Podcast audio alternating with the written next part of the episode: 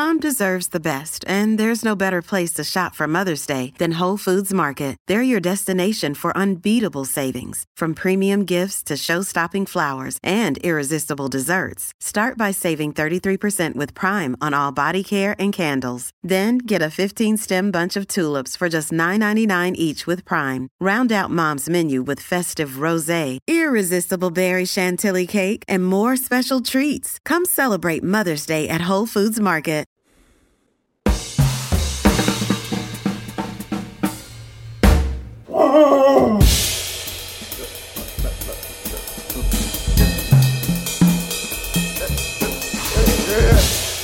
Ladies and gentlemen, uh, Can I please have your attention? Can you dig it?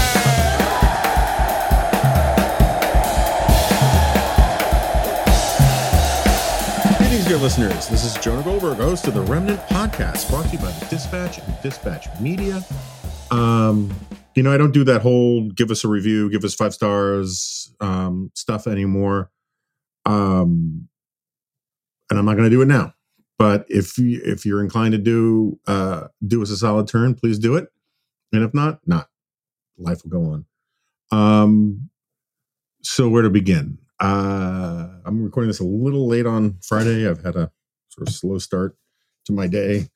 Um, there's all sorts of drama.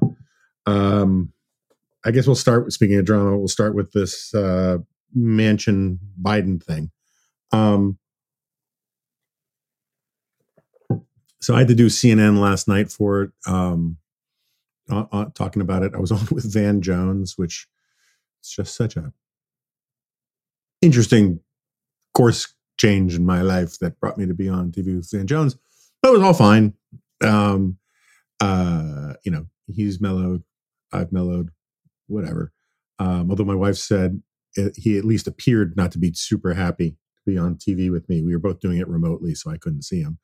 Um, regardless, um, I guess I'm just in a in a place right now where either it's my mood or it's the events that are making it seem like it's just a mood on my part. But I think a lot of the things everyone's just getting super excited about just aren't all that exciting.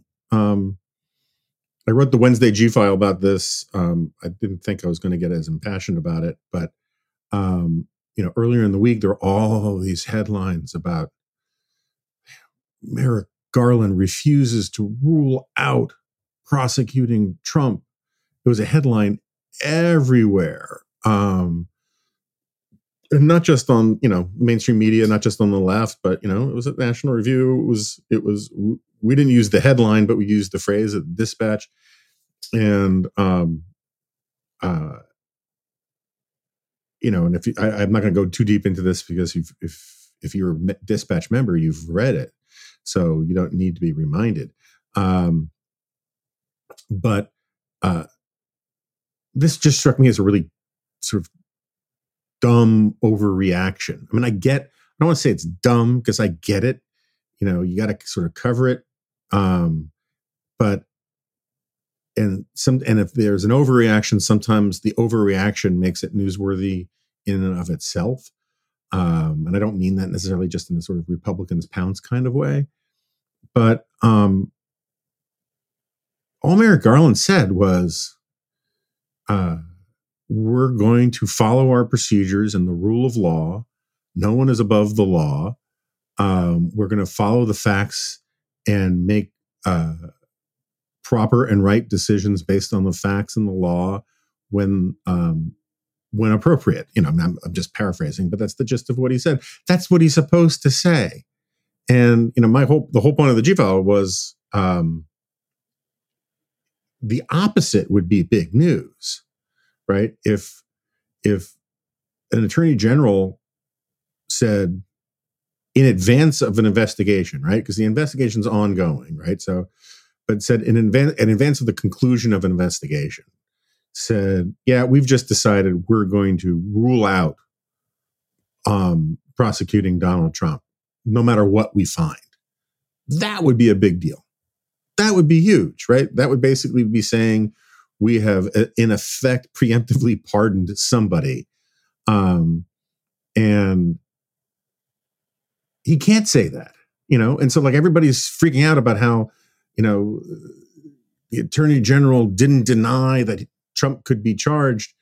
Um, if you follow some of like the cable news chatter about this, it's very much a the walls are closing in on Trump kind of tone and tenor, and there's just zero evidence for that. Um, you know, uh, there's zero evidence that they have anything close to the goods, um, and they re- you really do need, you know, uh, again, I I hate that whole the president is above laws and below the law kind of thing, um, but you do need actually, you know, as for all practical purposes, you need more evidence um, against a former president or a sitting president, certainly, um, than you do against Joe Schmo down the street. Um, and the reason for that is if it's a close call, if you're not sure you can make the case, if you're not sure that even if you have the right jury, um, you can prove it beyond a reasonable doubt, it would be insane to charge a former president with you know crimes, particularly you know these kinds of crimes. Um, and so, just the the bar is going to be higher for an AG, for a Justice Department, and really a president to make a decision to launch um, a criminal prosecution against a former president than it is than it's going to be against some you know um, guy in Queens who's got you know heroin rolled up inside of rugs he's importing from from Persia. Um, I should say Persian rugs he's importing from Iran. Although I really think we should go back to calling it Persia. Um, so anyway, I, I like I think the whole pants on fire, head on fire, hair on fire, whatever the right phrase is, um, flame on. Uh, feeding frenzy we had last week, earlier this week, um, over the Garland, you know, uh, interview with NBC was just sort of silly. Like this was a, it was essentially, and so and the same thing goes for the Washington Post story about how the grand jury asked witnesses about Donald Trump.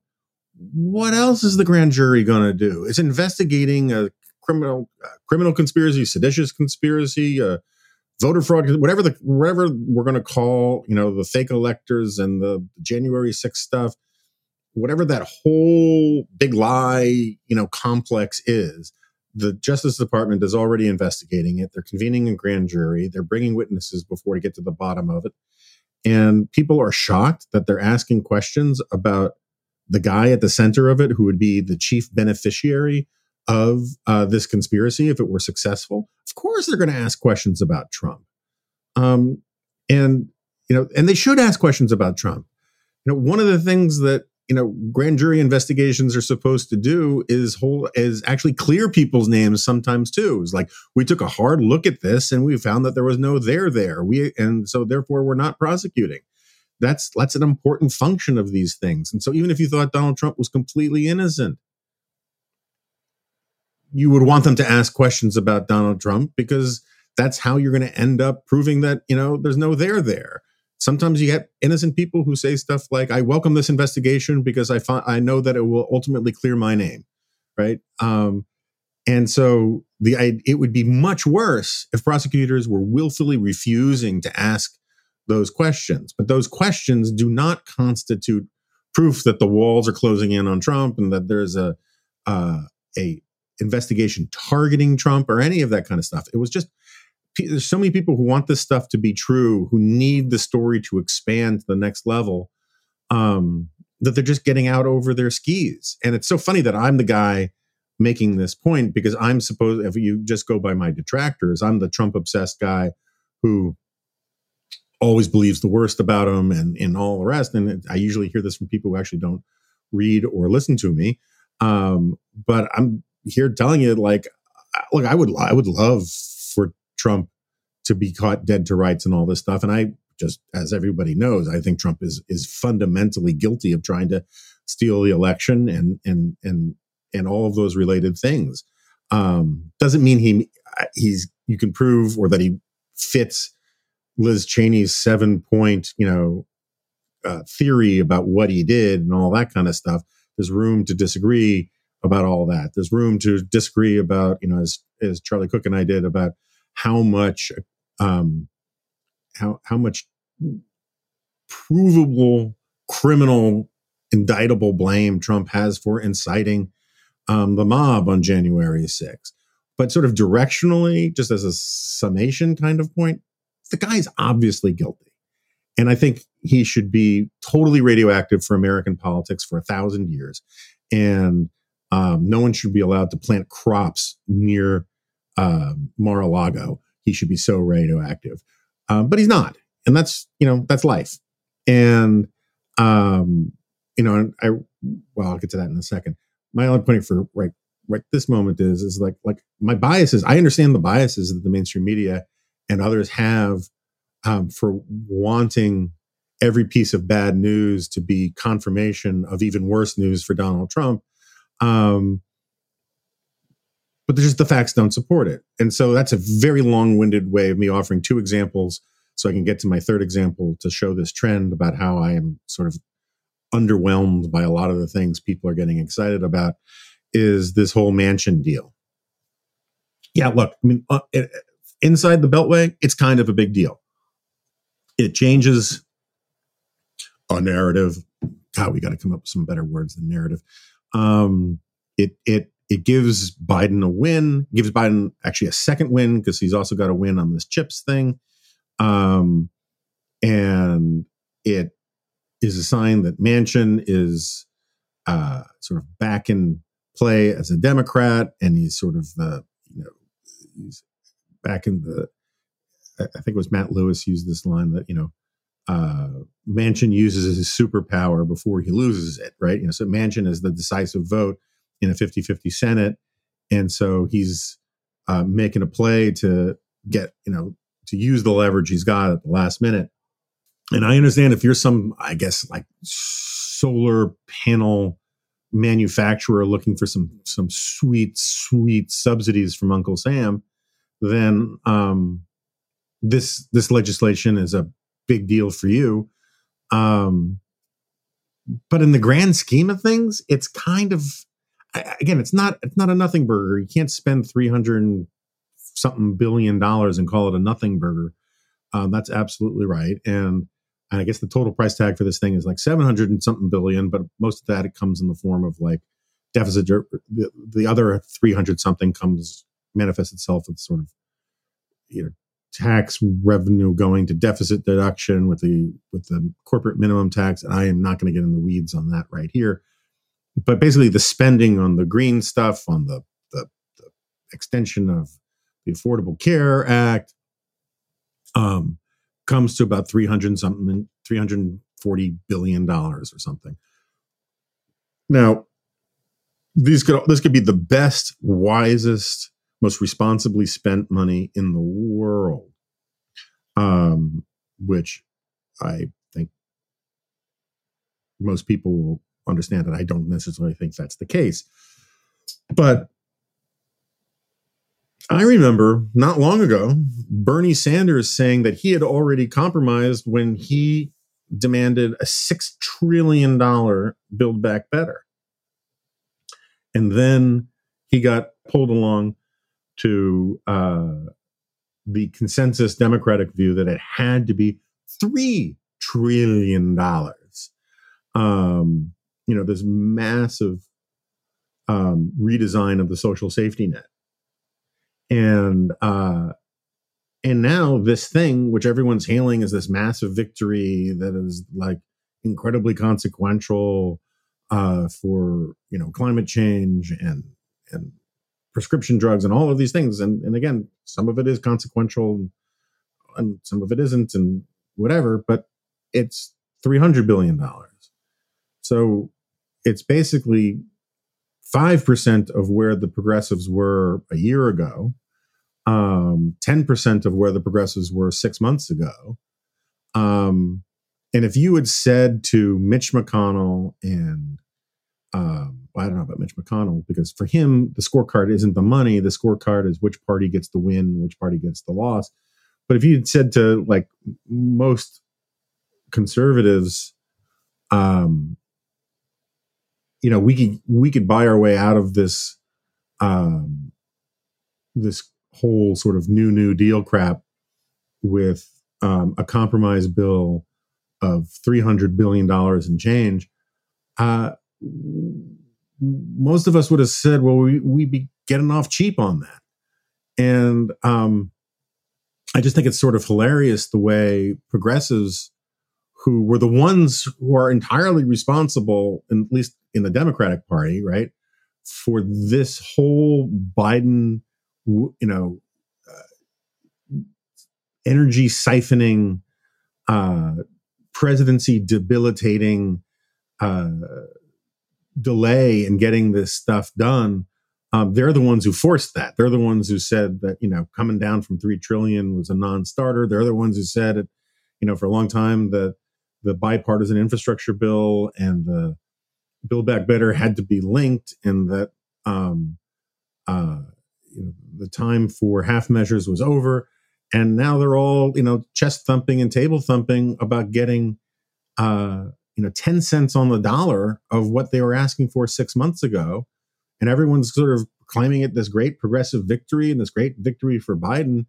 Um, it's a victory for Biden, but uh, it's just kind of funny how like in the way the media is covering this and the way democrats are talking about it and the way republicans are talking about it no one's sort of acknowledging that that um the whole thing got shaved down to a fraction of what it once was was supposed to be.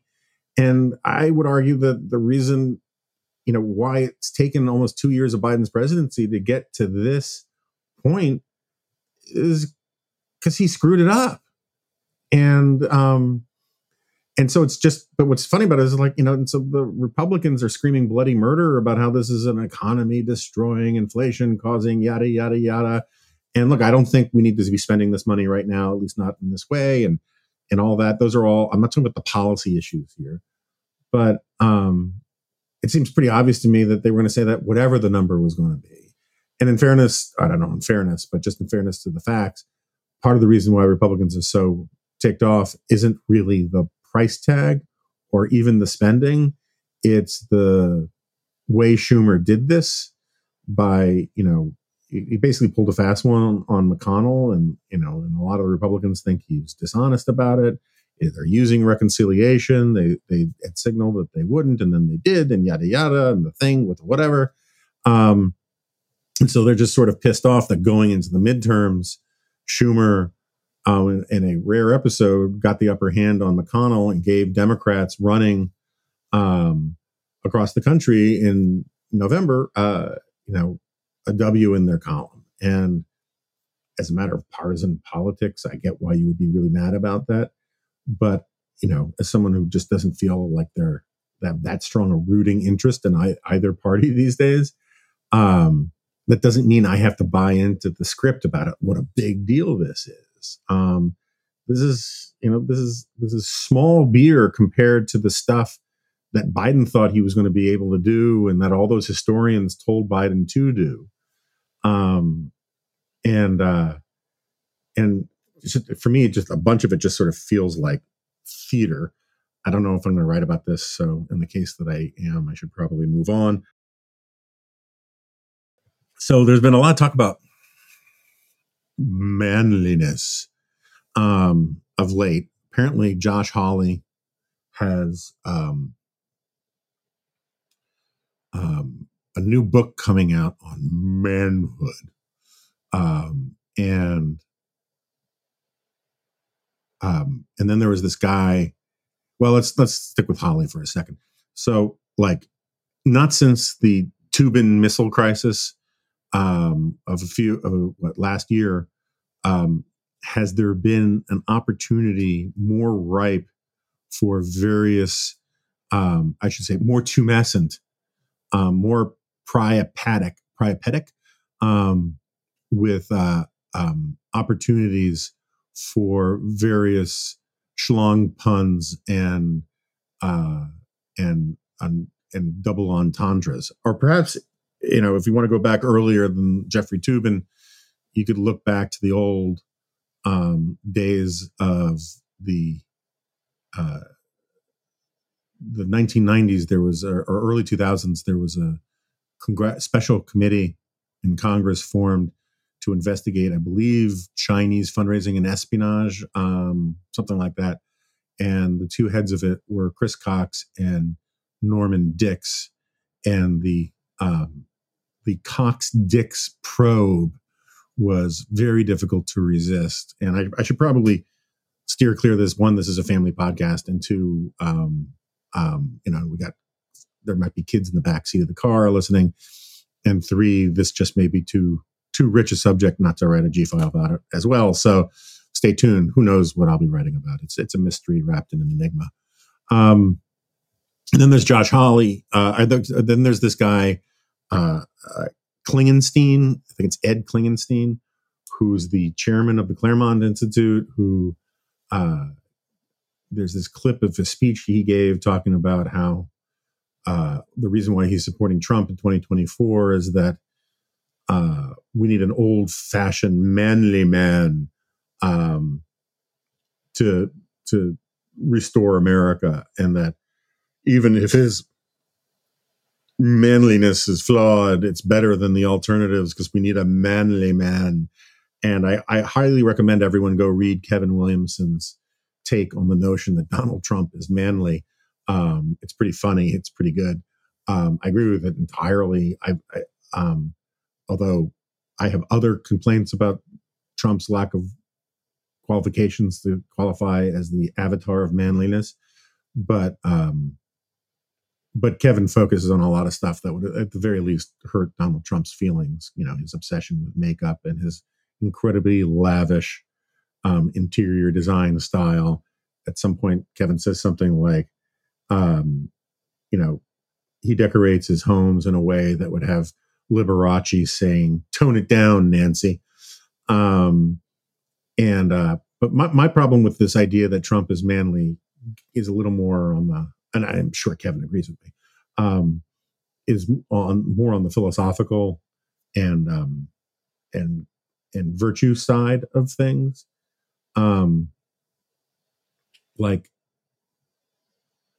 the kind of man, how to put this in the 1990s, there was a lot of talk about this stuff, right? And and and a lot of guys I really like wrote a lot about uh, either manliness or um, or character, right? Character was an easier way to talk about it because, first of all, um, you know, womanliness doesn't sound right, um, and and manliness is too is in a in a weird way both is kind of too gendered for a lot of the stuff that character gets at. So character was a good way to sort of talk about the loss of virtues and stuff in a way that was separated from you know what is happening to masculinity. But they were they were and obviously they're they're different things. There are problems with our understanding of character that apply to both sexes.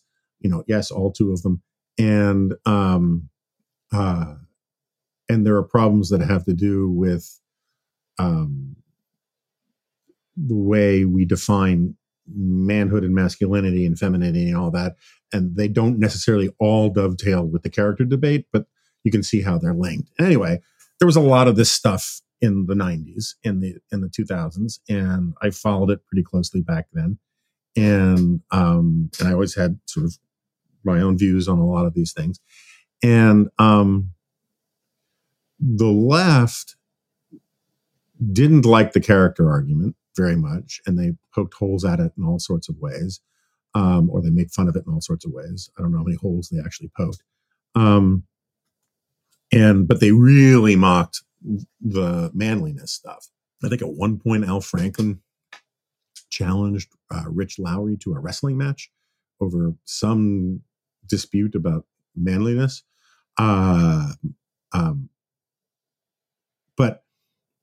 one of the things that like the, the left's caricature of manliness it's sort of like you know the way the left describes white you know white supremacy and white culture and all these things. It's all of these it's almost always these incredibly derogatory um you know uh, caricatures of of white people right? And the same would apply to um, the way the left would make fun of notions of of men and masculinity, and that you know anybody who was too boastful about their masculinity was overcompensating, and um, there was all sorts of insecurity involved, and um, and besides toxic masculinity involved things like bullying and and and you know sexual predation or what was in the 1990 late 80s and early 90s called womanizing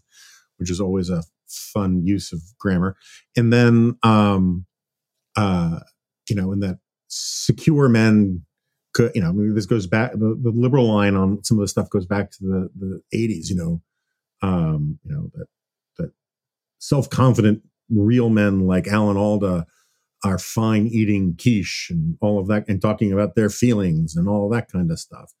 Um, anyway, my problem is is that the definition of manliness that we're getting from uh, sort of throne sniffing uh, Trump fanboys um, of you know of all levels of the socioeconomic stratum is that they are in fact embracing the the left wing caricature of what masculinity is, right? I mean, there it's the the frat bro, um, the rude on purpose, um, the um, never being willing to apologize, total lack of compassion, um, the i mean again i, I promise to move away from this kind of language but just the sort of metaphysical dickishness that defines so much of this this this subculture in american life these days um, is supposed to be like the feature not the bug of manliness i remember like you know i always have a soft spot in my heart despite my disagreements for glenn beck but i remember him talking about how and just being so disappointed in him about how donald trump had was such an alpha dog and such a you know and the closest thing american culture has to james bond and manliness um that uh that's why other republicans are so jealous of him and all this kind of stuff. I mean it's it's basically um the seb gorkaism um of various kinds on the right where if you have if you have masculine toys and you talk like a jerk um you know somehow that makes you more of a man. And if you're a bully you're a man. And um and the thing that just drives me crazy is basically big chunk of the right has embraced the left's caricature and insult of of this stuff and said yeah no you guys are actually right. We're just you're but we're actually serious about it. And that's grotesque to me. And it's uh, it's and it's tragic um, you know, like I recently rewatched uh, the entire run of The Wire. Um, know, it took a little while, but it was um, it holds up. It's great. And um, if you've seen it, you know, in the second season, there's uh, you know one of the major plot lines is about the the these younger guys who work the docks um, at the at the port of Baltimore, and um, one of these one of them is this guy Ziggy, who is who would be today like sort of, I mean, I guess he actually got girls, but like he was, um, you know, incredibly insecure, constantly trying to prove himself, um, prove how masculine he was, prove how tough he was. When he got money, he you know spent it lavishly. He would light, you know, cigarettes with a hundred dollar bill at the bar. Um, and he was in, in, in short, he was sort of a sad putz. And, um, the, um, and his cousin who was in it was less of a putz, uh, but he also was, was kind of this immature guy. And, and because The Wire has these sort of, sort of traditionally sort of Marxist indictments of sort of, uh, post-industrial uh, urban liberalism. Uh, the part of the argument, you know, the implicit argument was is that these guys were like this because they couldn't have uh, a good wage at a job that gave them a sense of satisfaction and meaning and and all of that.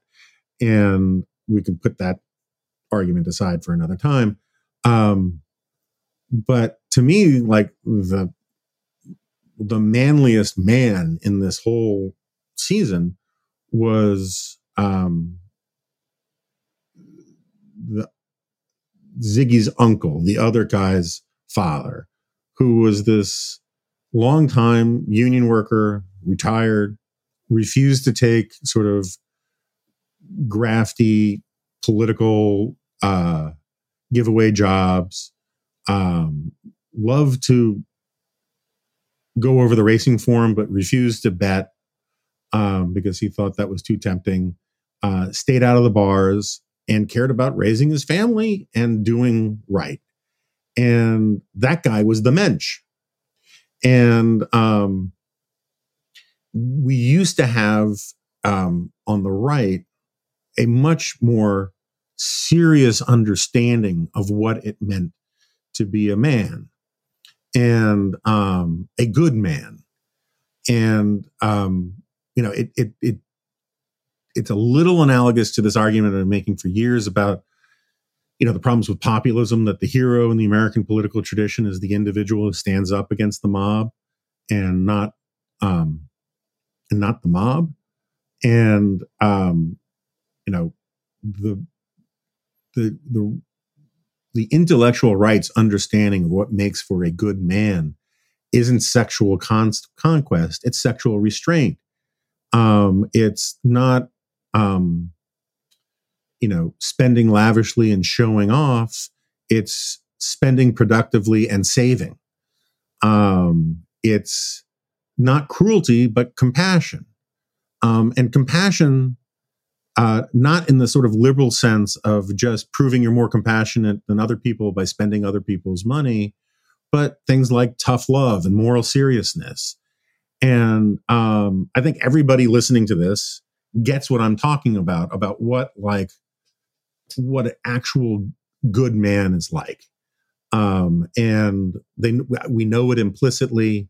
Um, we have different people in our lives that model that. You know, for me, it was my dad a little bit my father-in-law um, um, and the idea that somehow the right is now going to buy into this idea that boorishness and cruelty and uh, and and it sort of bullying stupidity and know nothingism is the definition of manhood um is so depressing to me. And it's particularly depressing coming from someplace like Claremont, I mean, which again has has has, has had demonstrable problems for a while. You know, you have um, but this idea that somehow the place that has been arguing for prudence and statesmanship for decades um, is now buying into this idea that we need this odish, or this oafish, brutalist um, man boy nonsense is uh is just so depressing and so stupid. I mean, so fundamentally stupid. I mean, it's sort of like I don't get how people think Trump is particularly manly. I mean, I really don't.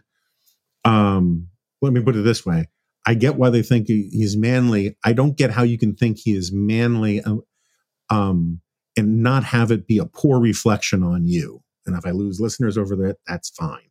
But if you look at Donald Trump and say that's the kind of that's the kind of man I want my son to be, um, that's the kind of man I want to be, then you got problems.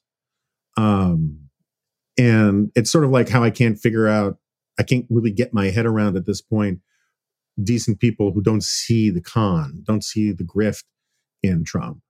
Um, and part of and so it's sort of analogous to that because part of that grift, part of that con is this idea that he is this particularly manly dude. And he's just not. I mean, he's maybe, you know, maybe this is a revealing thing about my own psychology, but like a person more different than my father, I cannot think of, you know, uh, and, you know, and, and sometimes arguably to my dad's detriment, you know, my, I think my dad would have been better off if he was, um, more comfortable uh, you know, it, in social situations. My dad was kind of a shy guy. I had to get to know him to have a conversation. He was brave, if the in the sense that he overcame his shyness and all that, if circumstances warranted it. But he, it was not comfortable for him. You know, there were parts of that kind of stuff diluted, you know, a lot of Trump where, you know, my dad could have used a thimbleful of some of that stuff. But on like the moral and intellectual serious side, um, you know, Trump pales by comparison to people like my dad. You know, my dad was a mensch. My dad did little bits of kindness for people. My dad treated everybody with respect. Um, my dad cared more about his family than anything else. You know, you just go down this list. Um, um, you know, my dad thought it was really important to live a life of integrity and not lie. And um, there's not a day that goes by where I don't think about like, what would my dad do um, when I'm trying to figure out what the right thing to do is? And um, the only time Trump would ever enter into that kind of calculation is what would Trump do? And then I do the opposite. And for the right, which thinks that which has a, this deep investment in complicated moral arguments about proper behavior and not giving in to your feelings and your passions to embrace this just stupid, you know, testicle tanning nonsense version of manhood um, is just so friggin' embarrassing. Um, anyway, maybe I'll write about that. Uh, um, oh, since we're on the subject of manhood and all rest. Um, this is a little complicated. Um, I don't know if I want to write about this because it is so complicated. Um, but you know, there was this vote recently. I guess it's still pending in the Senate about um, recognizing in law the status of gay marriage, same-sex marriage. And the debate on the right about it has been muted because no Republican wants to touch it. Um, uh, Maddie Kearns over at NR, um, who I have never met, um, but I am so in love with her voice um, that I kind of have a euphonious crush on her. Um, uh, she's Scottish, and there's just something about it just I just love. Um, uh, I think she makes a good point when she says that for um, the sort of center right same sex marriage opposition to same sex marriage or the issue of same sex marriage plays kind of a similar role that the transgender stuff plays on the center left. It's uh, it's embarrassing for a lot of people to talk about it, to deal with it, to either defend or or criticize the the, the sort of activist sides of of their own side um, and just sort of just don't want to talk about it at all. And I think that sociologically, that's right, even though I think there are obvious differences between the two issues, um, which I think she concedes as well. Um, but they're sort of linked. Anyway, it reminded me, I, when I was trying to figure out what to talk about this morning, I saw that she had um, written something on it, um, and we'll put it in the show notes. Um, it's called uh, Marital Clash why social conservatives oppose recognizing same sex marriage in federal law. And it's sort of a follow up to a conversation that she had with um, uh, my friend Michael Brendan Dougherty and with Rich on the editor's podcast. And I'm not really so much responding to her as actually more to, to Michael and the, just the general tone and tenor of the conversation they had. The magazine, you know, NR came out against that legislation. And I think they came out of it, came out against it for intellectually serious, morally serious, and consistent reasons. And I'm not, that's not the argument I want to have um, right now. I think I probably would have voted for the legislation. Um, in part, you know, and this is something, this is a point that Michael made, which I think he's right about. Um, on one level, it's a really good thing that Congress is doing this um, you know, regardless of what you think of the, the, the substance of it, because what Congress is doing is what conservatives said Congress should have done on all sorts of issues for the last 50 years, you know, including Roe, which is if you have a position that you want to be established as law, the law of the land of the United States, pass a law. Don't just let a Supreme Court ruling be the law of the land because Supreme Court rulings can be reversed or overturned. And um, if you want to instantiate for all time your view on some issue, uh, pass some laws about it, lock it in, write it down. It can still get overturned, but it's harder, right? And and this is like the this the the this the one secret life hack of understanding what the conservative Supreme Court is doing that so confounds so many people is it's not outlawing a whole bunch of stuff, right? It is not banning abortion. It is saying that legislatures can write laws about abortion and all sorts of other things. And it says he says something to the about the way a lot of people on the left understand law and how law works that they think letting legislatures make decisions about these things is no different than banning them. It's just a very weird bit of confusion. The Supreme Court is not doing what a lot of the hyperbole and rhetoric from the left and the media is saying it's doing. It's saying that these are questions that can be democratically decided by people. And so, if you want to dem- have these things democratically decided in your favor, legislate. And that's what they're doing with this recognizing gay marriage and interracial marriage, which I think was a bit of a cheap uh, point scoring thing um, that was, you know, sort of gratuitous, but at the same time, kind of understandable given, uh, you know, the way Clarence Thomas, I would say, unnecessarily chummed the waters in the Dobbs decision. Um, regardless, it's been a week, so if I'm mischaracterizing anybody's position, let me just say I'll, I'll, I'll, I'll, I'll just put it in a some say kind of framing, so I'm not mischaracterizing any individual's position. Some say, you know, when it comes to gay marriage, that you know there was this choice, you know, over the last 20 years to either have it or not have it, right? And uh, by society, you know, through Obergefell on the Supreme Court deciding to legalize gay marriage, um, damage was done to the institution of marriage, um, and you know, some of that damage can be undone uh, if we could restore the traditional understanding of marriage. It gets complicated because the traditional understanding of marriage was, and this is part of uh, of Maddie's point, uh, the traditional understanding of marriage has been under siege for a very long time because the key thing, you know, the, the, let's put it this way: if if if homosexual people did not exist, but everything else stayed constant, marriage would still be in trouble. Because the traditional institution of mar- the traditional understanding of marriage was um, about raising kids, about you know the family, and this is a point that you know, I write a little bit about in Suicide of the West and um, the guys over at the uh, Institute for the Study of Family or Institute for Family Studies, uh, Brad Wilcox and those guys.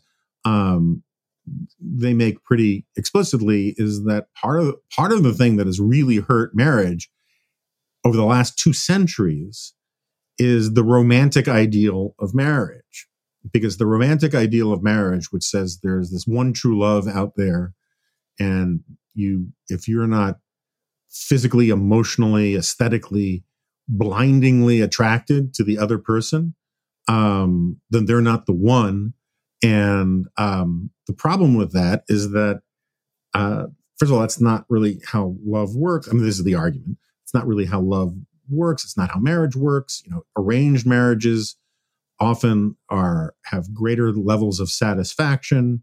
Uh, it is an agreement between two parties to raise children um, with certain values, certain religious beliefs. You know, you can go down the long list and that there are cycles to the relationship uh, in marriage that um, uh, are sort of seasonal, and that you that that the full richness of marriage unfolds over time, and sort of sexual attraction uh, is is a small part of that larger calculation.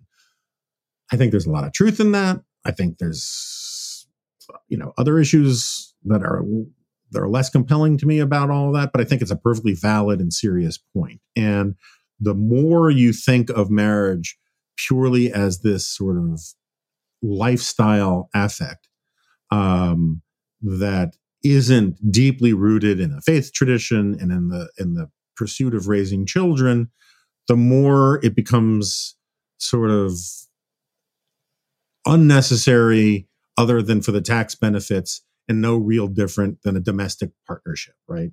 And uh, uh, Michael uses this. Michael had this funny line um, on that podcast that Maddie quotes here. I'd forgotten about it, where he says um, that the there's this Cialis, you know, the erectile dysfunction pill. Um, there's an ad for it you've probably seen um, that Michael says symbolizes the popular conception of marriage these days. And he says it's two adult consumers sitting in separate bathtubs at a resort with no children, not even touching each other. Um, and Maddie adds, it is a sterile and luxury vision of sex, not concerned with family, even less with society, but rather with emotional fulfillment of two close associates. Michael rightly describes this ideal as an idol, one that will, quote, continue to exert power until it is smashed, unquote. Now, again, I think there's merit in some of all of that. Um, I also think it's like at some level just wrong. Um, certainly about the ad. In the ad, the, the, the old couple is sort of touching, is sort of holding hands. Um, let us remember that the ad is about a pill that makes intimacy more possible with this couple. So, uh, more than holding hands is is implicit in uh, the context of the ad, and it's about older people who are, um, you know, whose kids have probably left the nest and are, you know, entering a new chapter in their lives. Now, again, I'm not a huge defender of, of boner pills and and and and those ads. I wish all those ads were off the air as far as I'm concerned. But um, I think th- this sort of description of all that is is is is a is a bit wrong um, about how people at that even the people in the ad how they they view sex um, and view marriage. Um, you know, conceivably that these are people who've been married for a long time. They're certainly age appropriate for each other in these ads. Um, which means that they've stuck with marriage for a long time, um, or at least that's implied. And, you know, that's an important thing too. But I, I think that one of the problem to get back to the the same sex marriage thing, and this is one of these issues that you know I've I've changed my mind on over the years. Um, uh, I was very much in favor of civil unions for a long time, largely for the arguments that uh, you know my friends make against gay marriage, insofar as marriage is an institution that predates um, liberalism, it predates the modern state. Um, it is deeply rooted in, in religious traditions and religious conceptions, and the state just simply willy nilly re- redefining it um, struck me at the time as a bridge too far. And I, and there are lots of people who uh, still believe that, and I think they do it for sincere, unbigoted reasons, and that's all fine. Um, and so I was in favor of uh, I was in favor of civil unions because I found the arguments from same-sex marriage proponents um, very compelling about the examples that they used that were offensive. Right? I mean, so like they would often quote people who've been together for 30 years who couldn't leave property to each other in certain circumstances, or people who'd been with each other for a quarter century that didn't have visitation rights at the hospital. Um, uh, and you can sort of go on lot, that kind of stuff. And the libertarian part of me thinks that's just ridiculous on its surface, regardless of the question of same sex marriage. Like, I should be able to do with my property um, and my right to free association whatever the hell I want. And if if if those problems are the things that make gay marriage require, uh, you know, make make the argument for gay marriage, let's fix those things with something called civil unions um, that will um, solve the problems that people keep bringing up. And of course, the response to that at the time was, um, you're you want to make same sex uh, partnerships second class to marriage and have a two tiered system and um, and you know the reality of it was was that proponents of of of gay marriage they wanted the word because the word was the thing that um, conveyed acceptance inclusion uh, um, status all of that right? And and and I and I understand that, and I, I even understood it then, but um, I kind of wanted to hang on to the the, de- the traditional definition of marriage, and you know when I came out in favor of civil unions, man, did the the the sort of Christian right crowd go hammer and tongs after me as a sellout and you know moral relativist and yada yada yada because back then I, shouldn't say the Christian right crowd; it's a big group. Some people in the Christian right sort of usual subset, suspect types uh, attack me. And because back then the position on the right was um, even civil unions was was too good because it normalized and accepted gay behavior um, and homosexuality and and and and you all remember that argument and um, and that's sort of my the point I kind of want to make is that um, uh,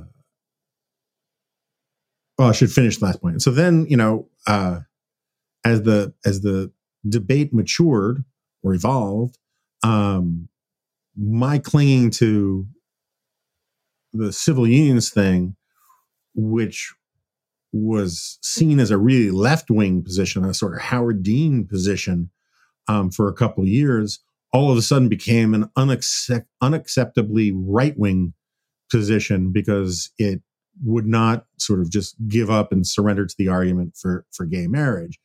And um um so anyway it just shows you how things can change in a short period of time.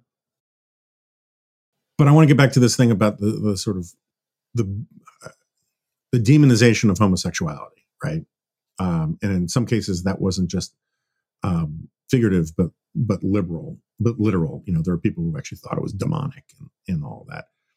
Now, um, my recollection about how they did, how the conversation went in the podcast, they basically made it an argument about how we had a fork in the road and we can go one direction or we can go another direction. And as a society, we went in the direction of gay marriage, which reinforced all of these problems with the, de- the deterioration of our conception of marriage. And um, here's the problem with that version, and you know, one hears it often, is that part of the problem with the the choices as a society we were going to make is that if we had let's put it the most compelling arguments from Jonathan Rauch and Andrew Sullivan back then were uh, for um, for gay marriage were very neoconish, and by that I mean they employed arguments about the roles of institutions, about the roles of about the nature of sort of human nature, um, and um, and they were very sociological, right? Um, and part of Andrew, in particular, his argument that I found very compelling back then, and you know, just for the record, Andrew and I were friends, we were enemies, we were frenemies, we had arguments. Uh, you know, we had a long and storied uh, blogging relationship back in the day. Um, but part of the argument that I found most compelling was Andrew argued, I think rightly, and I'm paraphrasing, right? So I'm not saying he was as crude in his formulations as all of this, but um, this is sort of the argument as laundered through my own brain and memory. Um, uh, men, particularly young men, are horn dogs, and they um, are uncivilized and they have robust sexual appetites. And from time immemorial, the role of uh, society and norms and institutions was to restrain, curtail, civilize men and their outsized young men and their outsized pa- passions, channel them in productive ways, channel them into productive institutions. And, you know, there was a famous sort of argument in the late 90s, early 2000s along these lines where Andrew's position was marriage civilizes men. And I think it was Mona Charen. I don't want to be unfair. Um, and it was a great line. And whoever it was, but I think it was Mona said, um, marriage doesn't civilize men, uh, women do. And the truth is, both things are true. Um, in the context of heterosexual men, the civilizing power of of women is extremely powerful. Um, but that power is most amplified and best harnessed in the context of marriage. And this, what, you know, a lot of people on the left in those days were against gay marriage. They wanted to smash the institution of marriage. This was a big thing in the 60s and early 70s, which, um, you know, s- smash monogamy, um, smash the institution of marriage, smash the institution of the family, which is this idea that goes back to like Frankfurt School types like, you know, Horkheimer and whoever um, that the, the family itself is a patriarchal institution and that we need to be liberated from it. We should all live on communes and and and recycle our urine or whatever. And you know, so like a lot of the harshest attacks that Rauch and, and Sullivan got were from the left, were from these people who wanted to have this um, open moral universe with no stigma attached to promiscuity and orgies and multiple partners and yada yada yada. And um um and so the the problem with the time was like you couldn't have a society if, let me put it this way if you were a young man young gay guy and society says um you can't get married and the institution of marriage is not available to you let's put it this way the institution of a happy marriage is not available to you. And I should pause there for a second because that's sort of the point, right? In the in the pre-romantic era, right, where the the concept of finding the one, your one true love, your one life partner who um, was with you um, um, uh, in every regard and was, you know, your, your sexual soulmate and, and everything else um, back in the days where arranged marriages were the things, where sex had more of a utilitarian, productive function about creating a family, raising a family, and all of that kind of thing. Um,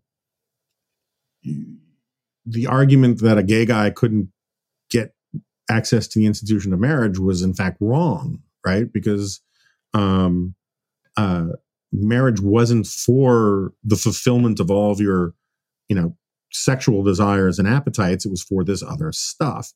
And, um, but that changed and the understanding of what marriage was for changed. And you can say for good or for ill. That's, you know, different argument.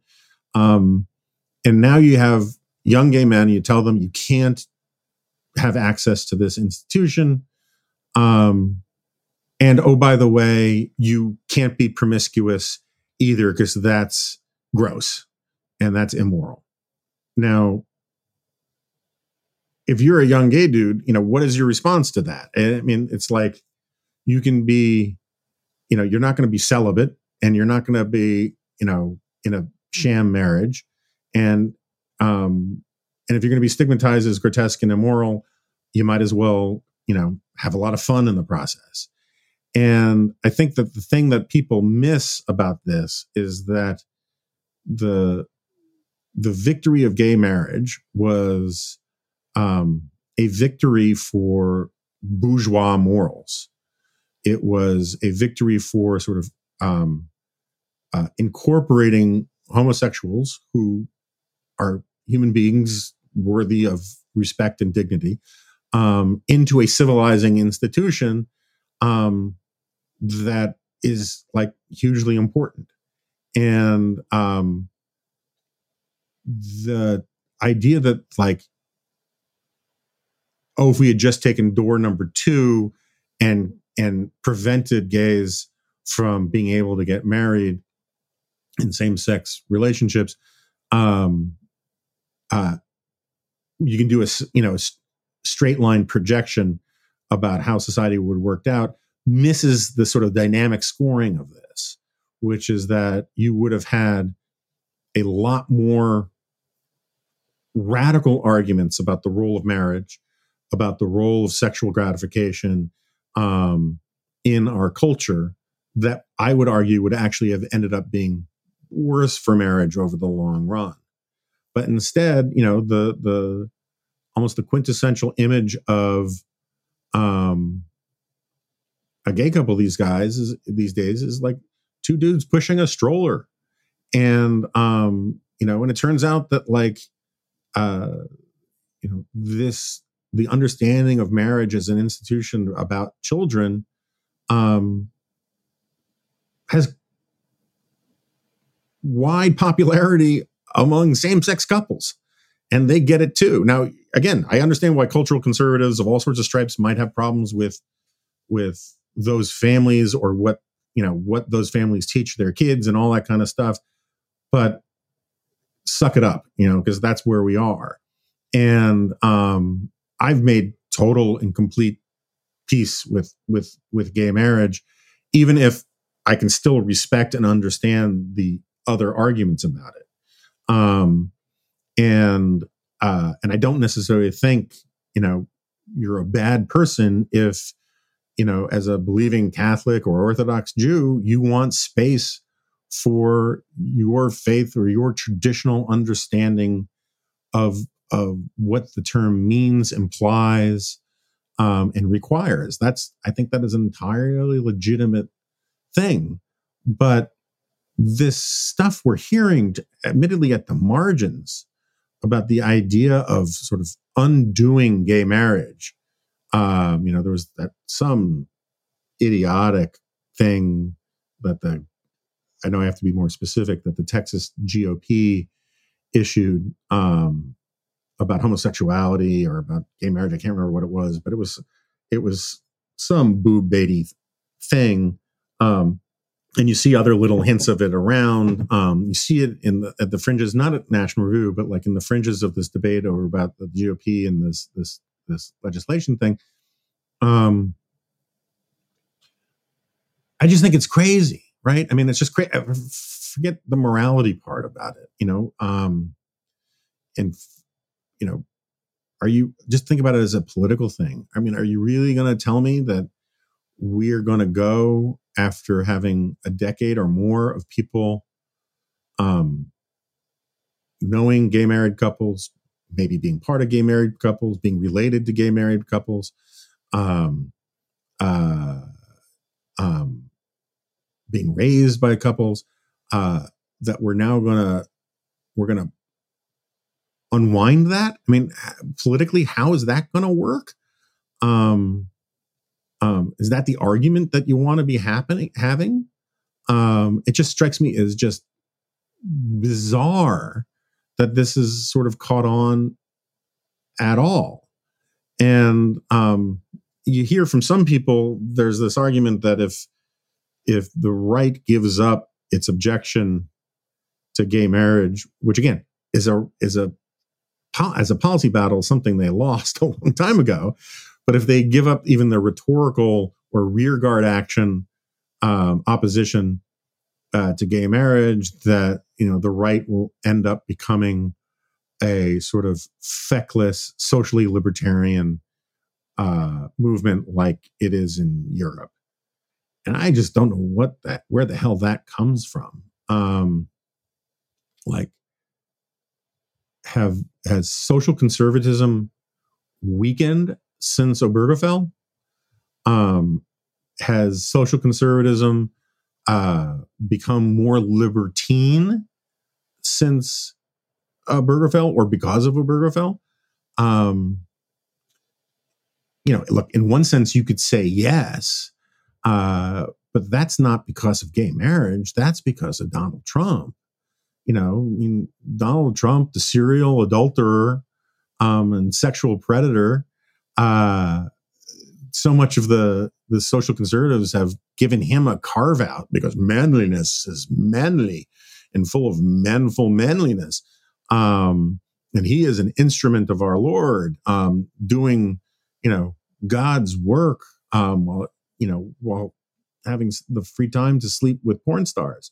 Um, if if if you're complaining to about the about moving in a more libertine direction for the the social conservatives, um, you know, look to yourselves and what you've allowed and tolerated. Um, but there's just no evidence that the gay marriage thing, the gay, you know, movement on gay marriage is what has made, um, has driven this the social conservatives in a more libertine direction, or that social conservatives, except for their embarrassing uh, double standard for for Trumpism, um, has become less socially conservative.